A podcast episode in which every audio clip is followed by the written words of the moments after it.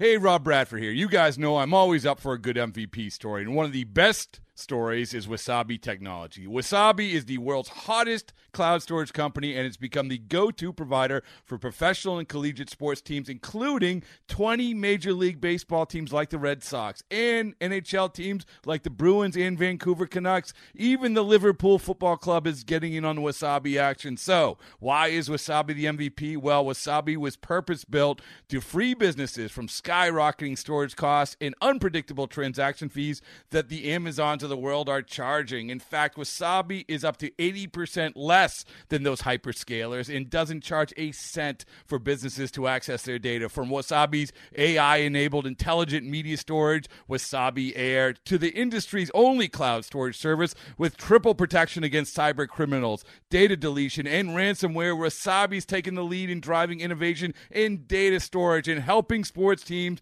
to unleash the power of their data. Wasabi, another Boston based championship team.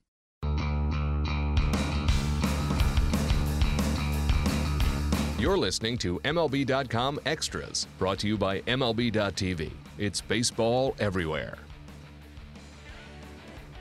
Hi, everybody. Welcome to MLB.com Extras. I'm Matthew Leach, talking to New York Yankees with MLB.com's Yankees beat reporter Brian Hoch.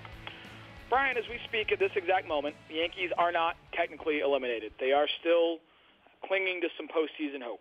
Um, but I think even within the clubhouse, they'd admit that the math doesn't look good. So while we don't have to quite call it a season yet, I don't think it's too soon to ask in really simple, broad terms what happened to the 2014 Yankees, a team that had really high expectations coming into the year. Yeah, yeah, they would need a lot of help, and they'd probably have to run the table. So I think that even Joe Girardi, who is an optimist among optimists, would uh, would acknowledge that the math is against them. But uh, I think when you look back at this season, you're going to think of two things. You're going to think of it was Derek Jeter's final year, and two, the offense just didn't hit. They were so inconsistent. Um, I think that if you said in spring training they were going to lose four fifths of the opening day rotation, uh, you would have thought that pitching would be the problem. It really wasn't. Uh, the starting pitching, not just the five guys they started the year with, but but really they mixed and matched and were able to get good starting pitching throughout the entire year and the bullpen was a strength throughout the year. It's just uh, you look at these names on paper, the guys like Brian McCann, Mark Teixeira, Carlos Beltran. In the heart of that order, you think they would have hit, and they just really couldn't get it together. Um, they've hit a little bit better of late, but it might be too little, too late. So, as they go into 2015, uh, there is no such thing as a year where it's okay to be okay in the Bronx. So what do they need, uh, and what are they going to try and do this winter as they try and get back to where they expect to be in 2015? Well, I think the first thing you're going to have to do, obviously, there's a vacancy at shortstop, and the guys that the Yankees have auditioned this year, um, if you look at Stephen Drew or uh, Brendan Ryan, I think um, they're probably going to look outside the organization and try to upgrade that. So um, you know, just throwing a name out there, I think J.J. Hardy would be a terrific fit. I think that uh, I could see the Yankees going after him for a three or four year deal. Obviously, somebody has to replace Derek Jeter. Um, you could do a lot worse than, than bringing in a veteran like that. Um, I, I think to some extent you cross your fingers and you hope that Brian McCann's second half was the real Brian McCann, and that's what you'll get. You hope that Mark Teixeira will come back healthy. You hope that A Rod can come back and be something productive. Um, you hope that Jacoby Ellsbury can stay healthy and be productive. Same goes for Brett Gardner. So I think that maybe there's not as much to do as um, it might look like. Uh, obviously, Carlos Beltran would be a huge factor in that. Maybe they go after a guy like Nelson Cruz or Victor Martinez, uh, or maybe they just throw a bunch of money at guys like Jon Lester and Max Scherzer and try and make pitching into even more of a strength. So I think that um, there's money to spend if if the Steinbrenner's history has shown us anything, it's that when the team does not make the playoffs, they spend big. That is their their game plan. That is that's out of the playbook. It is something needs to happen. Headlines need to be made. There's money to be spent. Write a check. So I that's what I expect to happen. Um, we'll see how it all plays out. It takes two to tango. Players need to take that money, but uh, I think the Steinbrenners will be willing to open up the checkbook you kind of led into my next question, which is if there's not a lot that can be done about the offense, there may be some things that, that can be done. it does seem like this is a market where there are starting pitchers to be had. There are quality starting pitchers. They they may, in some cases, be risky. A guy like Scherzer, I think some people think maybe is a little bit of a worry, uh, health wise, and and just he hasn't doesn't have that long history of success. But there are at least three guys on the market uh, who look like real impact starters. Maybe more than that, depending on how much you like some guys. Is that maybe what this team does this winter? Is look to improve by building a really formidable front of the rotation with a Scherzer or a Lester to pair with Pineda and hopefully Tanaka. Well, here here's the problem, and as good as the rotation has been with guys filling in, uh, there's a lot of question marks for next year. I think that CC Sabathia is a big question mark. Um, Pineda, he's looked great when he's on the mound, but uh, he's barely pitched in the last couple of years and in his time as a Yankee. So I think he's a question mark until he proves otherwise. Tanaka is a huge question mark. Um, I think that Ivan Nova, you're probably not going to get him back until May at the earliest, so you start there. Um, I would start, if I were the Yankees, I would consider signing Brandon McCarthy. I think that he's been terrific since he came from Arizona. Um, he really likes being in the clubhouse. He fit right in. He's enjoyed success in New York. I think he's a perfect fit. And given the amount of questions you have, you don't know if Jon Lester or Max Scherzer or any of these guys are going to take the Yankees' money.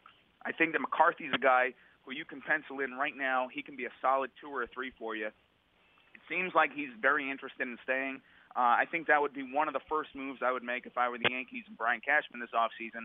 Of course, they have to deal with Brian Cashman as well. His contract will be expiring, but uh, it sounds like he will be coming back to call the shots. So uh, I think that McCarthy should be high on his uh, priority list. You know as well as I do, though, that if that's and, and I'm not suggesting that you're saying it will be, but if that's the move, that doesn't get it done. It is, is am I understanding that maybe there is some hesitation because of a couple of big pitcher contracts already on the do, on the books that they might hesitate to put out a big contract for another starting pitcher? Is that kind of the thought process that they're just maybe a little gun shy? Well, I, I think you've already seen the best of what CC Sabathia is going to give you on that deal. I think that uh, you know you're paying him a lot of money on the back end, but you went into the deal knowing that. I think that Tanaka, uh, giving him 175, I know there's an opt out, but let's let's call it seven years uh, for right now. I, I think that's a huge gamble. Um, right now, is it going to pay off? Looks great if you can avoid Tommy John. If not, then uh, you know you lose him for a year.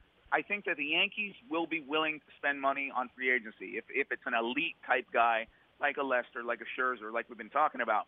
But I think that those guys are probably not going to come off the board very quickly. So in my mind, if you can get a guy like McCarthy and lock him up in October or November, and then at least you have something solid that you can say that is in hand, that is going to spring training with us next year, uh, 2015, 2016. I think that's a huge plus we, we've had a, a, a couple of, of looks at McCarthy on, on Yankees.com, and it seems that this is more than just a hot streak. Are, are you buying that this guy is at least a middle rotation starter in the American League East? No, I'm buying it. Yeah, no, I'm buying. I, I think he's proven that. I, I don't think it's a fluke that he's been able to come over and succeed the way he has. Uh, I mean, really, his his problem has been staying on the mound. He, he's not the kind of guy that you can count on and pencil in for 180, 200 innings. Uh, he's never done that in his career.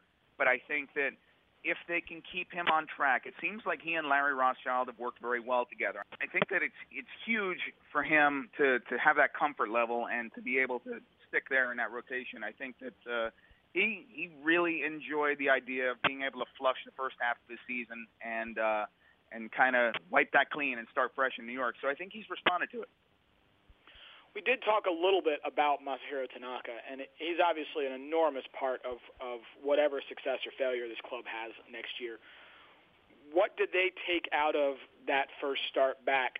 What's the level of optimism? What's the level of confidence as far as what he will be able to offer next year?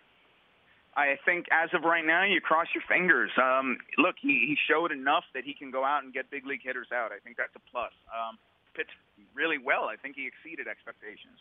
Uh, the fact that he came back the next day and played catch and didn't seem to have any issue doing that, I think that's huge. Um, he'll get one more shot. He can go into Fenway Park. It's going to be a big festive atmosphere. It's Yankees Red Sox. It's Derek Jeter's final weekend. Uh, the adrenaline will be going, and I think that really the Yankees they have their fingers crossed. They hope that he can continue to do it. Um, if it is a catastrophic blowout, you're going to see it. He can't hide it.